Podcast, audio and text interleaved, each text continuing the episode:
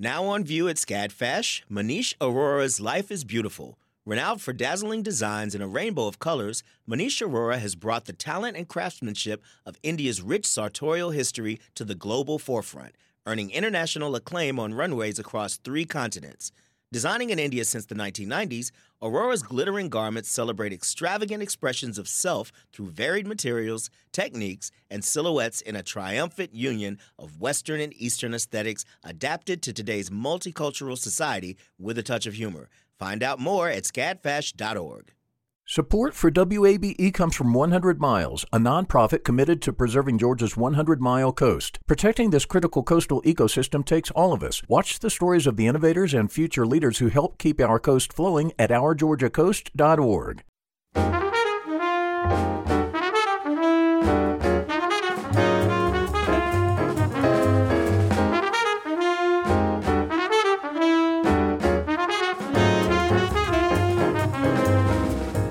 From WABE in Atlanta, this is City Lights. I'm Lois Reitzes. Thank you for listening. When it comes to prominent cultural figures, we Georgians can take great pride. Jamie Barton is an opera superstar who has won every major prize in recent years and performs on the world's leading opera stages. She's also a musical omnivore who loves singing non classical music. Jamie Barton joins us later this hour to talk about her upcoming recitals with the Atlanta Opera, winning the BBC Music Magazine's Personality of the Year award and playing Julia Child in an opera about the chef at the end of this month. First, a prize winning Georgia chef with quite a following himself. How to Cook, the new cookbook by Chef Hugh Acheson, is a labor of love, fatherly love concern for the well being and independence of his teenage daughters became the basis for this book of building blocks and recipes for a lifetime of meals. Hugh Acheson is with us now. Welcome to City Lights. Well, long time listener, first time guest, Lois. I feel so honored. I hope you might want to be a repeat guest. Well, I, am happy to be a repeat guest, but just the way you talk about music and jazz and things like that is a very, I have an affinity for. So I feel very much at home talking to you. Oh, thank you. And I mean, if we're going to have a love fest, I adore your restaurants, your cooking. Well, thank you. And let's let's talk about this book. It begins with a list for a future generation and that list contains 22 items. When did you compile it? You know, I started writing a list for my kids about 10 years ago and it's gotten to be and this is a small atomizing of it, but it's just mantras for living. It's it's ways to think about the world that i want them to look through the prism of of the good that i've i've figured out in this life so far and and to just give them a helping hand and how to be a in, inclusive member of a community and a and a part of a family and and and all these things. So it's just sort of you know it's ways to think about things. And you know if it's if there's trash on the ground pick it up or if it's no one has a loving memory uh, of a meal of pizza pockets, I think it's just important to remind them about where the goodness is in the world. Would you want to read it? Do you want to talk about a few more highlights, or should we save that for readers of How to Cook? You know, I mean, it goes through. Uh, there, there's. I have a much longer list that I pushed on Instagram years ago, which you know said it's instructions and wariness. Some of them, but it's also things like learn how to use a chainsaw. It might come in handy someday. But you know, these ones are tip well, and salt is a flavor enhancer. So is MSG. There's nothing wrong with either in moderation. you know, you don't grocery shop while hungry. You know, it's things that our parents taught us, but sometimes these things need to be written down so we remember. But the most poignant thing about having that list on Instagram is that I got a ton of messages about people mimicking that list and, and making their own for their own kids and posting on our fridge. And that becomes just a relevant family document for the entirety of everyone's lives within that household. And, and I think we need more of that these days. Oh, I think it's beautiful. My favorite item on the list is feed your friends and family, feed kind strangers, realize the power of giving nourishment. You know, nourishment is such a powerful word these days. You know, it, the, the pandemic has been so crazy for everyone, and everybody's working so hard to try and figure it out and deal with isolation and mental health. But, but the difference, the sincere difference between nutrition and nourishment, nourish is is just so uh, amazingly abundant right now. Nourishment implies it's warmth, it's empathy, it's understanding. There's an emotional versus just the scientific aspect of nutrition, which is sustenance. But nourishment is another level that I think that we all are yearning for right now. And if there's anything that good that comes out of a pandemic, it's a willingness and a want for people to learn how to cook again, which we've seen across the country and across the world. Because, well, if you're locked in your house for 24 hours a day, you have to do something. Yeah, but not everyone does it with the same approach. Would you explain your approach to cooking as it's set forth in the beginning of this book? This book is kind of looking at if cooking is a series of techniques and we eschew recipes for a little while, um, not the recipes aren't good. Recipes are great, but recipes are a specific thing where I want to get down to the basics of cooking via technique. So I want everybody to envision cooking like it's a Lego set. And each piece of the Lego is a piece of technique, whether it be roasting a chicken or poaching fish or making a salad dressing or a, a sauce or a pesto. All those are individual pieces. And with them, if you understand those things, then you can build meals. And you can build meals without recipes. You can just open up a fridge and see that you have spinach and eggs and some rice and you can cook the rice and saute the spinach and poach an egg and then you pull out the sriracha and a couple of crunchy peanuts. And and you suddenly have a nourishing and healthy meal that's built just on your understanding of those techniques. So if if cooking's like a lego set i just have a bigger lego set than most people and i tend not to leave them on the floor where i'll step on them. You do appear to be impeccably well organized too. If there's one takeaway I have from this book, beyond the family love, it's that I should make more lists in life. I mean, you even describe recipes as lists. They are. I mean, we you have to structure food in a really step by step environment so it makes sense. It's funny that recipe writing is is much more difficult than I think people give it credit for because it, you know the description of action within a recipe in a really itemized way is is kind of difficult. And then you know you're also trying to make sure that you're speaking to every person out there, regardless of their cooking aptitude. Um, and you know i remember writing my first book and somebody commenting that it, w- it was a cake recipe of some type of like a upside down pear cake. And uh, somebody said it was good except uh, the the eggshells were a little bit difficult to digest. And you know so I, I i don't know. I don't i don't know when that happens what to do. But yeah i don't have a list for that lois no, I guess you will make one though, because it is something you are inclined to do, and you'll pass along that information to those you love. The musician in me loves that you describe good food as a soundtrack to your life. Would you elaborate on that, Hugh? Well, I mean, a soundtrack, uh, soundtrack is the backbone of a movie in so many ways. And if your life's like a movie, I mean, hopefully it's not like Mommy Dearest, but you know, it's it, it can be a, a good film too, which Mommy Dearest is a little sad. But the, the the songs that comprise that movie in your life are like food, and you know the the way you you listen to music on a regular basis. I listen to a lot of jazz, so I listen to a lot of uh, people like Archie Shepp, and you know that comes up uh, on a regular basis in my week. And thus you know in the same way a beautiful salad with a poached egg comes up on a regular basis in my week.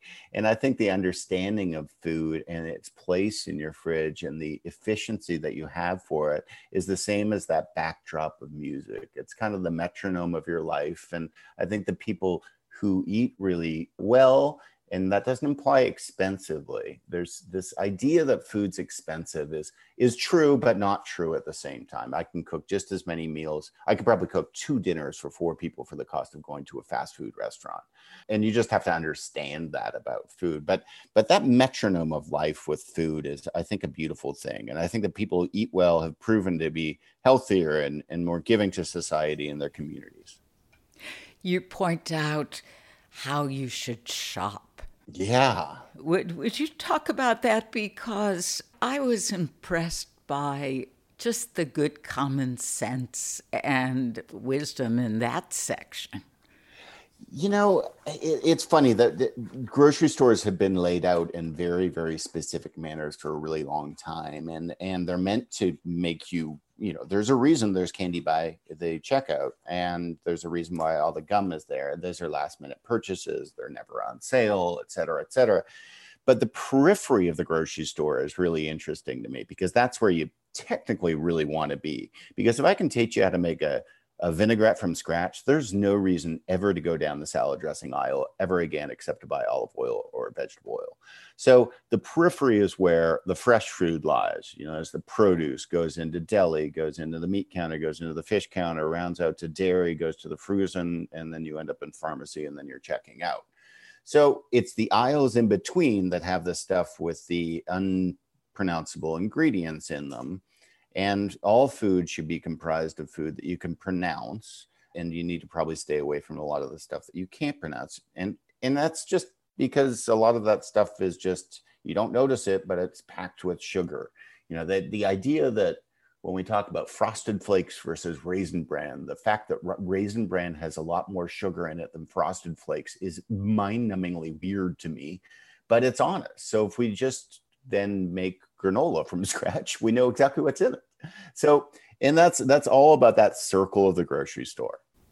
And you also point out that it's great to drop in on local farmers markets and that farm to table need not be something only in Northern California that's frightfully expensive. Yeah, I, I it's there is a beautiful thing about well buying a from a farmer's market makes you understand the seasons. And i think that's critically important to food because i'm the son of an economist. I want to buy apples when they're at their lowest price point. Well the lowest price point for north georgia apples should be mm, well right now and and that type of realization with food that you understand when broccoli comes in season when their beautiful spring leeks are there um, and it just gives you a better holistic idea of, of, what's happening within your community. The inclusion of farmers markets and farmers and bringing them in and seeing those people who produce our food makes food a lot more appreciated i think to us and the toil that goes into farming.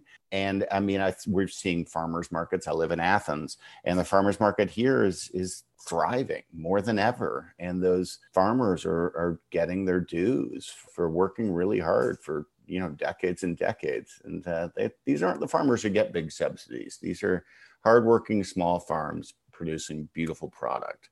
I think that that's why we need to support people. It's I, I just I always want to know have a good aspect of where my food comes from, and that's understanding the name of the person who who dug it up. Mm. And as you point out, you like to shop to give food the respect it deserves. Yeah, I think that it, it, it, look, it's not altruistic. We all have to buy food that we can afford to buy. But I mean, there's so many ways of giving respect to food in the proper ways. I think for lower income Americans, the SNAP uh, doubling of food stamps, for lack of a better term, or SNAP dollars uh, at farmers markets, which is a very popular program spearheaded by uh, uh, an amazing group out of Connecticut, the Wholesome Wave. And you know, so food can be appreciated and still be affordable for all Americans, but we just have to make sure that those programs stay intact and that everybody wins from the farmer to the consumer in localizing food to the best of our ability. Hmm. You lay out 25 building blocks, and I love that you pose the question and then provide the answer. These simple questions, such as, Why do I want to make this? Why do I want to learn to make this? And how do I use this? Here, in addition to providing these guidelines and techniques for your daughters, I wondered if some of this was rooted in your experience as a self taught chef. It is and it isn't. You know, the term self taught chef is always a little problematic because, you know, though I didn't go to cooking school and I slogged through two years of political philosophy before realizing that wasn't for me, I worked in amazing kitchens along the way. And staged at a number of places in New York and got taught a lot. I got I learned a lot in places that were not the best places to work. I learned what not to do. So I was taught by chefs along the way. But I also read a lot and I documented a lot and I made a lot of lists and I made a lot of pictorial descriptions of food that helped me understand it and helped me evolve it you know, I'm looking at the page of just simplistically baked sweet potatoes. Sweet potatoes have so much beautiful sugar naturally in them that when you bake them, it just comes to the surface and they get beautifully tender and pulpy. And then you can do a number of different things to finish them. But if you know that core idea of how to do that sweet potato perfectly and make it just melting, um, which is it's sweet potato season two. That those are good things as as those building blocks, as those Lego pieces. And that's kind of the way I think. It's like food needs to make rational sense. I'm not going to be the chef who creates whole new vistas of food like Grant Achatz say at Alinea. I'm going to be much more of a rational chef, pulling from history of food and pulling from proper technique. But you're also a chef who is not a snob. I mean, not that anyone who would be that would identify as a snob, but you, I mean, look at the reach of your fame, and yet there, there's nothing fussy or pretentious about your approach. And uh, that's really conveyed very vividly in this book. Yeah, you know, on a professional level, I've been spending a lot of time at my restaurant in Athens. And kind of when we reopened after being closed for three months, I kind of sat down with the staff and the kitchen staff and the chefs. And I said, look, we need to be pull- making food right now that makes emotional sense to people, that pulls at a heartstring and is simple but comforting. And it most of all, it just has to make sense. Like it, now is not the time to take culinary chances people want that big embrace of authenticity and warmth and in some ways commonality. You know i've never been scared to do that type of food. The way we make it better and different is is again technique and and the best ingredients. Resetting to a simple formula has made us do really well. I think we're doing some of the best work we've done at the restaurant level but it kind of stretches to everything. You know right now my house smells a lot of turkey broth because I just, you know, this morning I took down a turkey and I'm roasting the breast to make some. I'll make some baguette sandwiches, but then I've got chick, uh, turkey stock going on, and but all of that it makes me feel good. Um, so many things make me feel good these days, in the in the, in the hardest of times. But if I can help out my community, and if I can live in an environment of turkey essence in the air, I think we're winning in some ways. Oh, I think that's marvelous. How old are your girls now? They're 16 and 18. Clementine's the youngest at 16, so she's a virtual junior in high school. Oh and then Beatrice is a virtual freshman in university. And she goes to University of Toronto, but uh, she's going from here in Athens online. And do you all enjoy cooking together, or have they cooked for you based on some of these guidelines? They have over the years. They know a lot about food. You know, kids kids are sponges and kids learn what is in their environment and they pick up on things. They often don't have to be taught directly. They just they learn from watching and it's rote to them. So they've learned a lot through that and and it's been amazing to have them have those skill sets to get through life. Like the biggest thing about kids these days and I think what what this generation really needs to concentrate on is being a kid is harder than ever. You know, approaching like 18 to 22 is the hardest time in your life. And I just want all those people, regardless of where they're coming from, regardless of who they are, their economic background, color of their skin, or anything, I just want to give them the independence and the fortitude and empowerment to make a good meal and nourish themselves. Because I think that's what's missing so much in, in how we're not arming and equipping this next generation with that empowerment to just be able to say, I got this. Well, you certainly provide that advice and empowerment in these recipes. Speaking of students and music, I saw that on November 15th you will be doing an event with the Atlanta Music Project this pandemic world of business as a chef is very strange, but there's the restaurants, which, you know, are, are operating a less than normal capacity. But that, but really getting by is I've been doing a lot of Zooms for some corporates and parties and things like that, where I do a recipe and people follow along. They get the recipe in advance. And, and it's, it's, it's amazingly engaging to watch these like 20 different households cooking your food as you lead them through it it's kind of like the uh, strangest jazzercise class of all time. Um, but it, it, it works. And it's really engaging to see these uh, disparate groups of people all cooking the same thing and pretty much nailing it. So we're going to do the same thing for the Atlanta Music Project, which is just a great organization. And they reached out and asked if I could help them out. And I was like, sure, I can. That's easy. I think that you are an absolute role model of nourishment, of what's good and best for all of us, here at Hugh Acheson. This has been a delight. I am not a teenager, and I'm way past the age of going out on my own in this world, but I'm going to make many recipes and have learned a great deal from how to cook. Thank you so very much.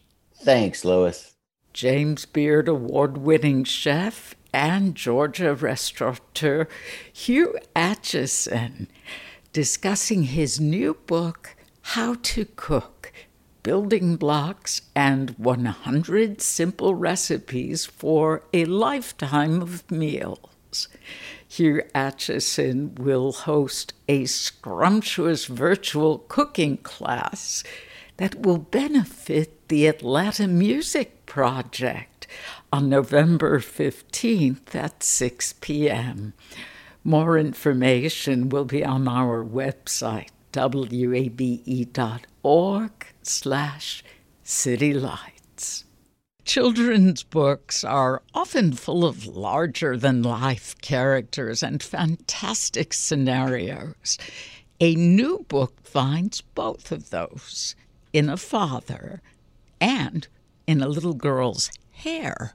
The book is called Hair Love, in which the young black girl introduces herself, saying, My name is Zuri, and I have hair that has a mind of its own.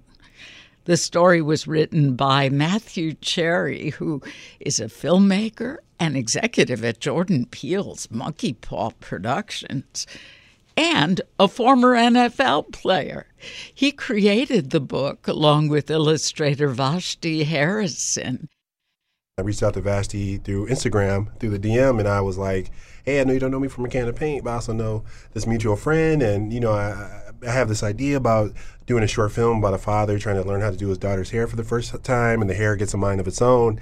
And, um, you know, I didn't know if you had any time available to kind of help me you know, with some with some artwork, and you know, luckily she was down. So the first tweet that I sent out about it was just like, "Guy, I want you guys to meet Zuri," and it was just an image, uh, a solo image that she did, and it just went so viral. It like had up getting like fifty thousand likes, like 30, 40,000 retweets. And it was then I was like, oh my God, like this is to be something really special because I haven't even met the dad yet or, or even know what the story is. And, um, you know, that's the power of her artwork. She just is so authentic. It's so, it's done in a way that I've never really seen it done in that she just represents like kids and adults and characters in such a unique way. And it just has so much life and so much appeal to it. And, um, yeah, it was at that moment I knew we had something special.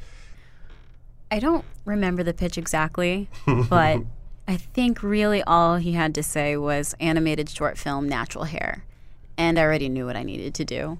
I thought it would be a good opportunity to let people know that I'm interested in the animation world because I, I've been illustrating and writing children's books for a couple of years, and I thought this would be a good opportunity. So I kind of knew exactly what we needed to do regardless of what the film would be, I knew that this kind of visual development work needed to catch viewers, catch people on social media, the you know, the kinds of people that are swiping, swiping, swiping really quickly.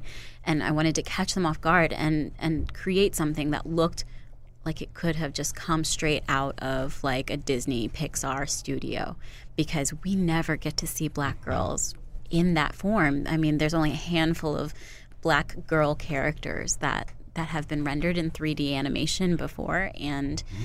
I knew that people would be engaged in this and want to see more of it. So it didn't take a lot of direction.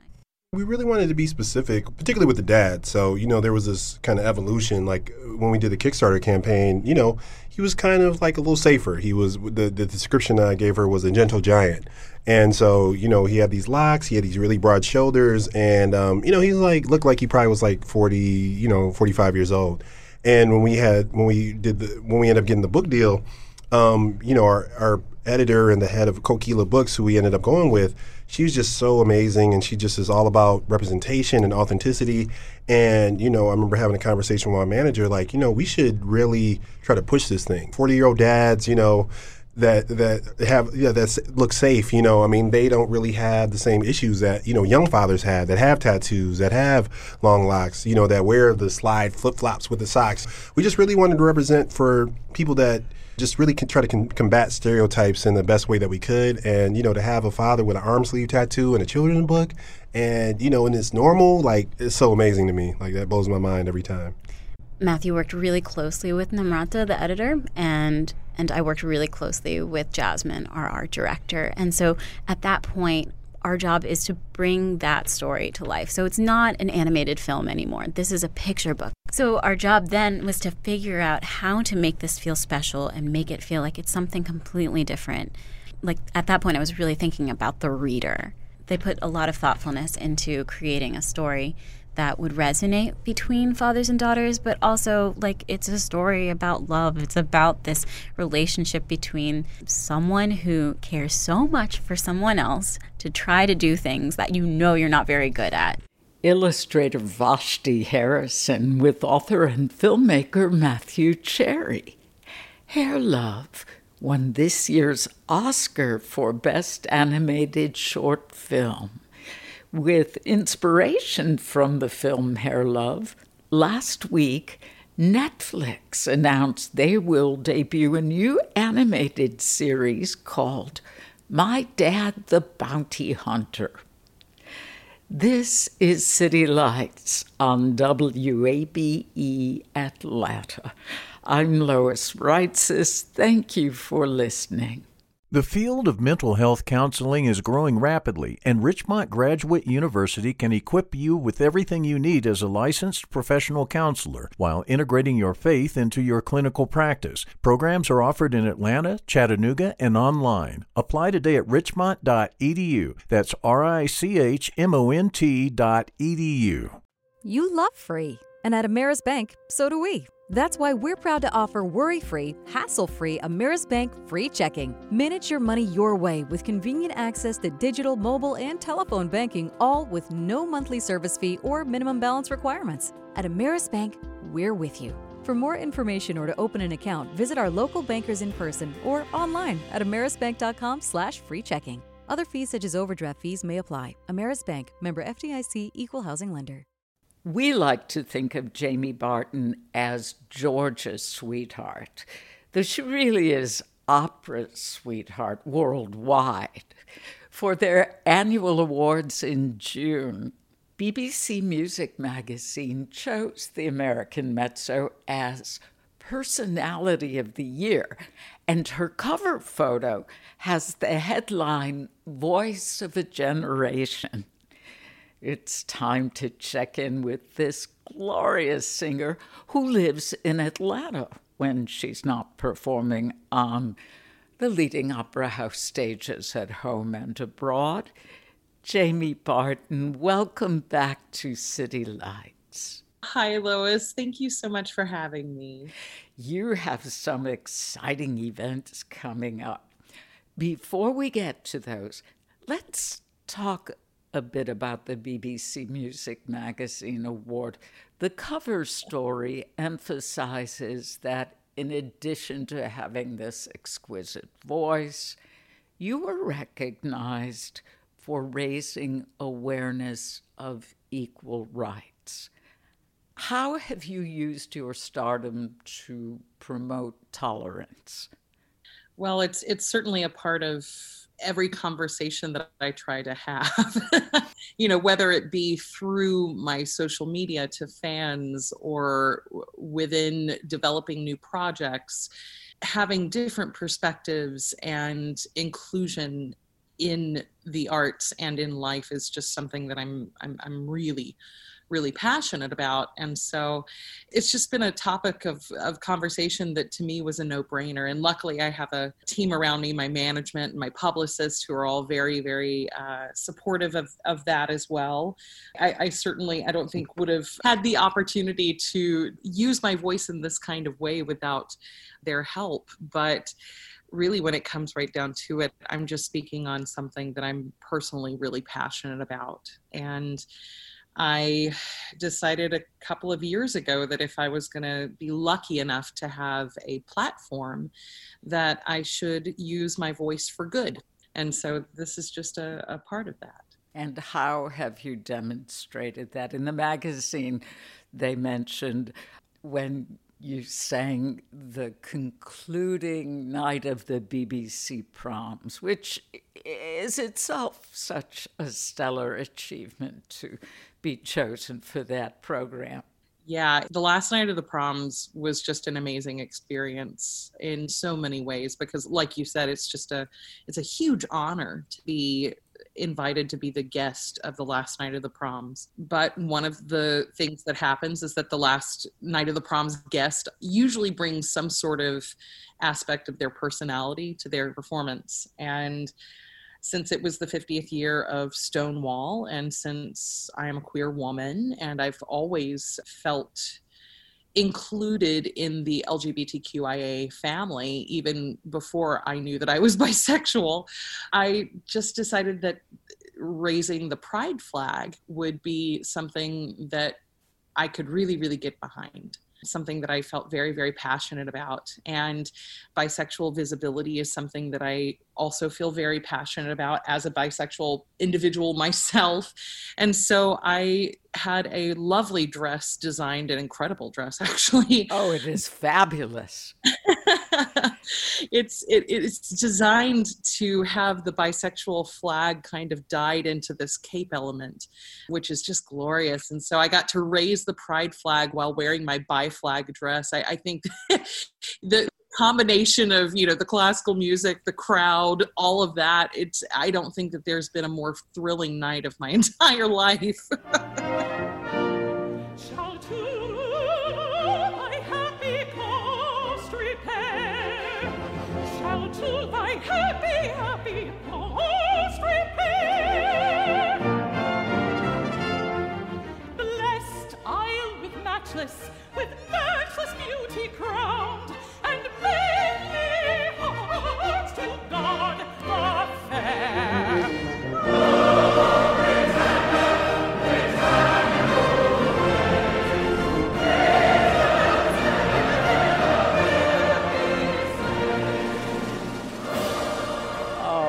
there have been many, of course. The thrills are for the audience, just hearing you sing. But Jamie, I, I hesitate to say your appeal goes beyond your singing because somehow that minimizes this magnificent voice. But it's you, it, it's your personality. And I think there are many of us who wonder how you stay so grounded. Well, you know, I've I've got wonderful family and friends and it's important to me to still have my feet on the ground. I came from north of Rome, Georgia. My family still lives up in the valley that I came from. They literally just got running water 2 years ago. you know, so it's really off the grid a, a, place that classical music just doesn't go. And there's something really wonderful about that for me. I, I was able to discover classical music through NPR, actually. it was the uh, Chattanooga station that I could get when I was a kid, but I would listen to it at nighttime. But all of this is to say is that classical music, for all of its trappings, for for the formal wear, for the very glamorous places that I get to sing, for the glamorous travel that I get to do, is really there for everyone. It's there for the taking for even a kid from the hills of Georgia. And it's the people who surrounded me at that point in my life and in college who are, are still very dear friends and family who I feel like I have my grounding in. When I come home, these are the people who are my comfort and they live right here in Atlanta, Georgia. you know, so it's it's having this home base, having these people in my life to to not only just remind me of where I come from, but for for me to get to have a chance to just be myself. I think you know people might think that I've changed or had to change from where I came from, coming from a like I said, not a very glamorous place. But that being said, I, I think half of the fun of going through this career is being exactly who I am and still having this opportunity to sing, you know, in some of the greatest places on earth. Uh, you know, so it's it's it's one foot off the ground, one foot on the ground, if that makes any sense. it, it makes great sense. Two wonderful recitals for the Atlanta Opera are on your calendar. First, the Mezzo Extravaganza on Tuesday evening, November 10th. What can you tell us about this program?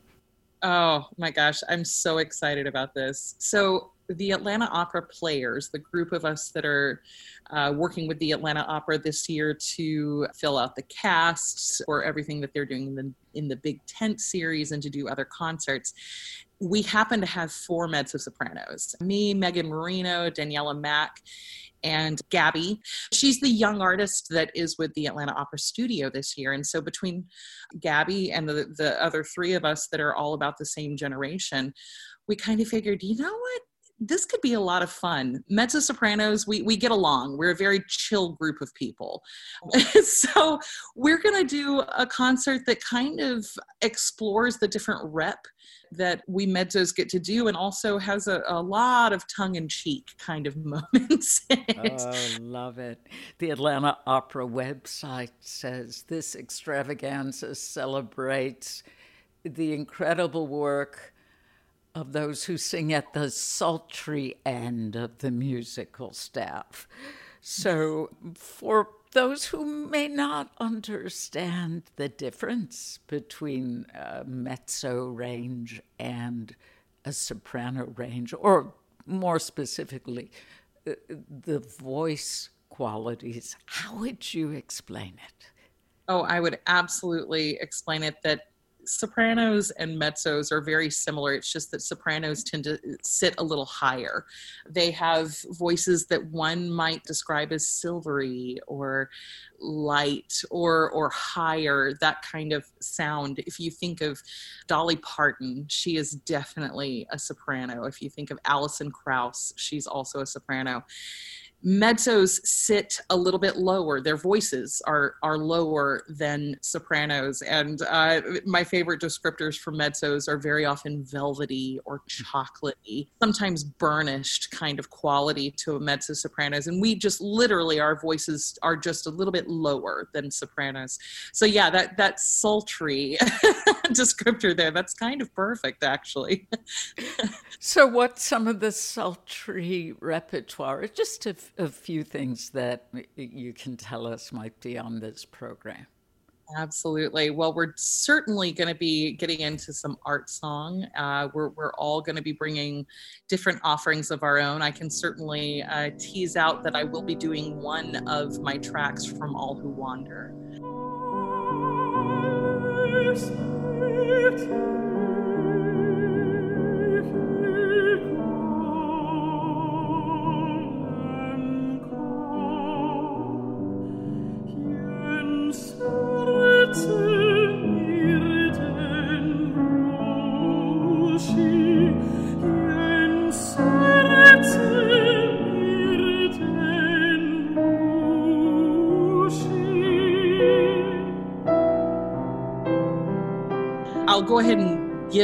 The, uh, the, the big thing that I'm super excited about, though, since we have four mezzos, and of course one of the greatest, sultriest roles that exists in the opera oeuvre is Carmen.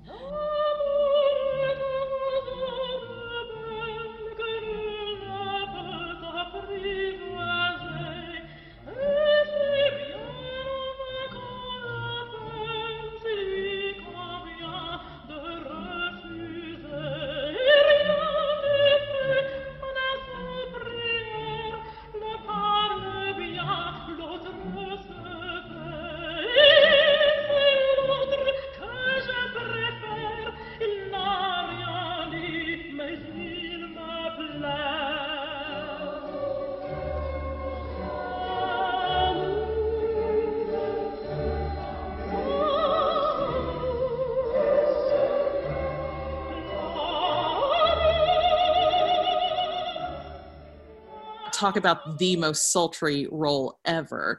All four of us are going to sing different arias of that one role. I'm super looking forward to hearing Daniela Mack do this too. Oh man, I've heard her Carmen is really fantastic. I've never gotten to sing Carmen, I just sing the habanera, which a lot of people know, and that's what I'll be singing on this. But we're, we're going to be having fun fun with that. I'm, I'm very much looking forward to that particular set.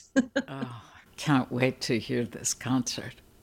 On November 15th, Sunday afternoon, you will sing in a variety show, Crossroads. We spoke with Michael Mayes a few weeks ago about this event. How would you describe this program? Oh, man. I think the, the best description of this program is the music that we want to get to sing that is not classical music. so we're going to be doing things that are all over the map. The group of us that are going to be doing it is kind of perfect too because uh, meg marino and mike mayes they're husband and wife actually they've done some really wonderful kind of crossover concerts they did one for central city that i know is up on youtube where they sing everything from kris kristofferson to jake heggie and it's just phenomenal. Mike can do this kind of old school, kind of Hank Williams sound, and Meg is just amazing. And Morris Robinson's going to be on this as well. So we're really borrowing from kind of everything we've wanted to get to do that isn't classical music, having a whole bunch of classical music singers doing not classical music.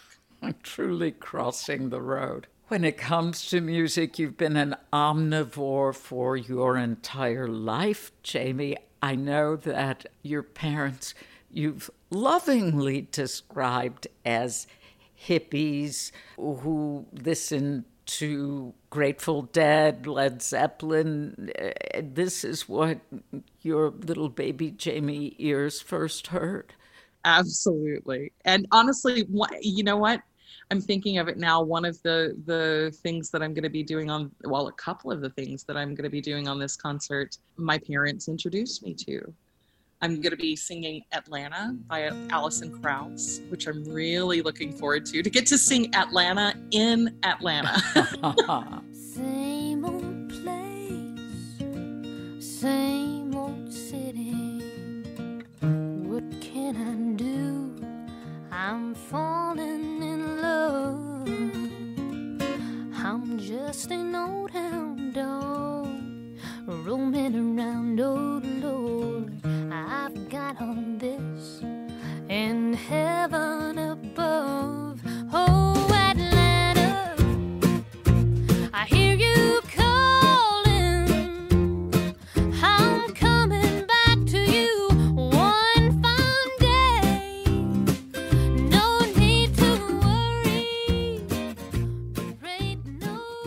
And then my mom, I'll never forget. Gosh, I was probably somewhere around 13 years old, 13 or 14, when the Lilith Fair uh, tour was starting. And I think in its second or third summer of touring, my mom brought me to Atlanta to come see it. And I will never forget Bonnie Raitt. And she brought Emily from the Indigo Girls and Sarah McLachlan with her to sing a trio version of Angels from Montgomery. And so we're going to be, I think, doing that one together. Uh, at least a few of us are going to be singing Angel from Montgomery, which I'm really looking forward to. Let's talk about an opera at the end of November. You will sing the role of Julia Child in a fabulous one act opera, Bon Appetit. What can you tell us about immersing yourself in the role of Julia? Julia Child, talk about one of the greatest operatic characters to try and sing. she she is an opera in and of herself. She really was. Uh, so this this little opera, it's about a 20 25 minute presentation. She bakes a chocolate cake, le gâteau au chocolat l'éminence brune. It is so much fun. I've I've gotten to do this one several times, and this time I got to do it on film. One of my colleagues, some one of my very very very dear friends, Ryan McKinney, who is also one of the Atlanta Opera players, has started uh, doing film, and so he's been filming operas. Did a, a really beautiful Vinkensport for Houston Grand Opera, which was just hilarious actually but we decided to get together and to film Bon Appetit. So it is 20 minutes of me literally making a cake as though I am on her cooking show. It's actually modeled after an episode of her cooking show. Um, and it's it's just as fun and kooky as as she is. So ready to assemble the rest of the batter. And rather than flour, this cake is going to have cornstarch in it. Because chocolate is heavy and we want a very light, delicate cake.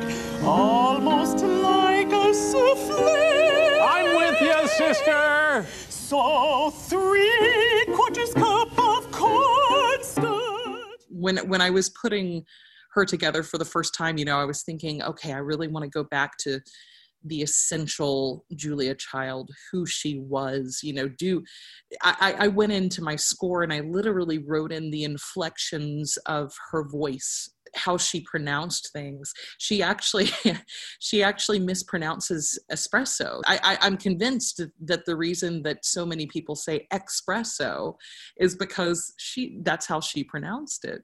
So when i sing this role and she says you know and uh, you know add some instant espresso i say espresso rather than espresso but I realized in putting it together with the the original director that I worked with, Ned Canty, that really the the idea of Julia is a composite of so many different actors. It's not just Julia Child, you know. It's it's also Meryl Streep, and you know, so many different people who kind of make up this Julia character that we have in our our mind. So it's much less of a, a real truthful res- representation of who she was as a human, and much more of an honoring of her legacy through the the joyful, bubbling, operatic presentation that we all kind of have in our head.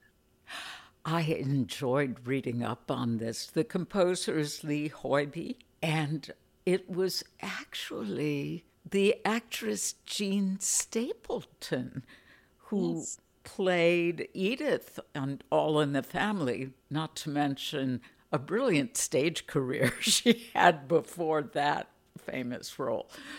But she was the one interested in this.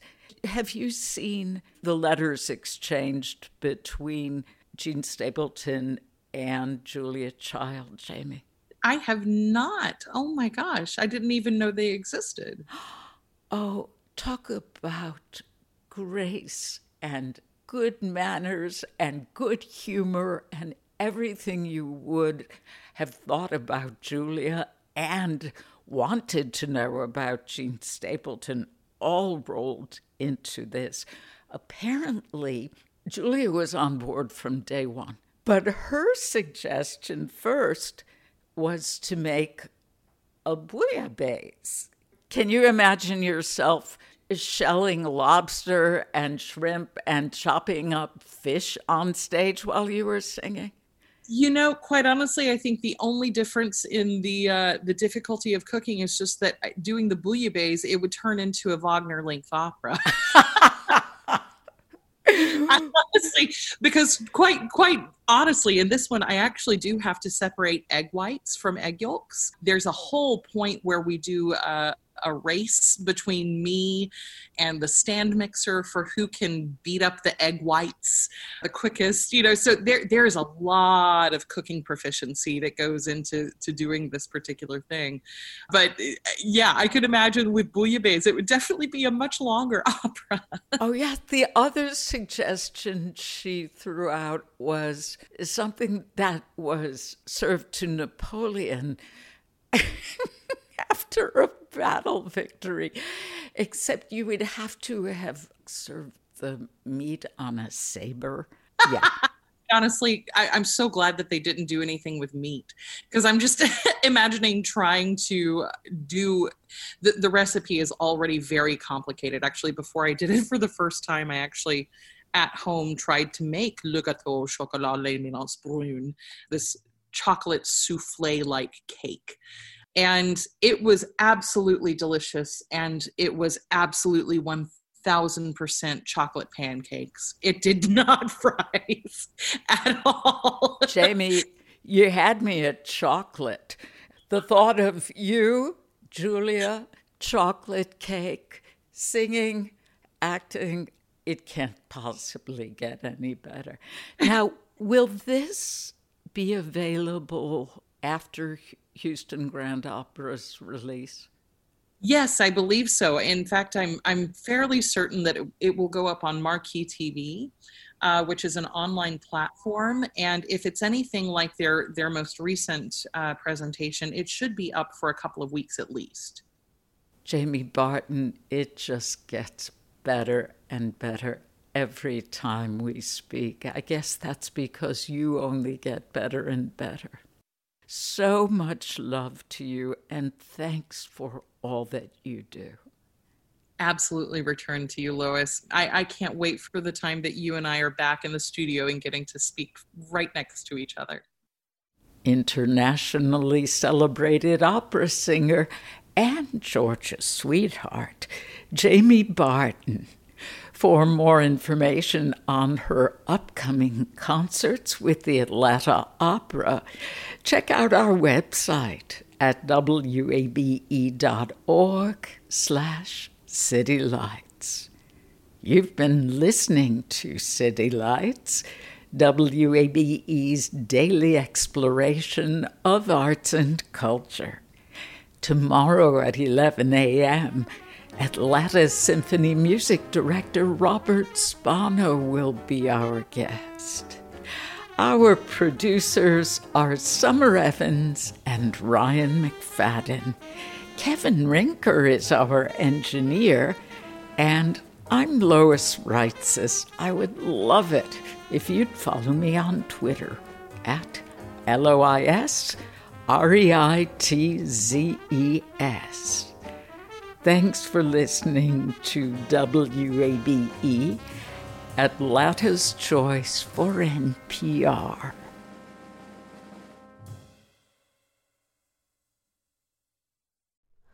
Hi, it's Terry Gross, the host of Fresh Air. We bring you in depth, long form interviews with actors, directors, musicians, authors, journalists, and more. Listen to our Peabody Award winning Fresh Air podcast from WHYY and NPR. The world is full of mysteries. Are ghosts real? Is that yogurt expired? Hey, the unknown can be scary, but when you donate to WABE, you know where your money is going. Your gift supports the journalism that keeps you informed and the programs that pull back the curtain on complicated stories. Help us make the world less mysterious. Become a member now. Go online to wabe.org/donate and thanks.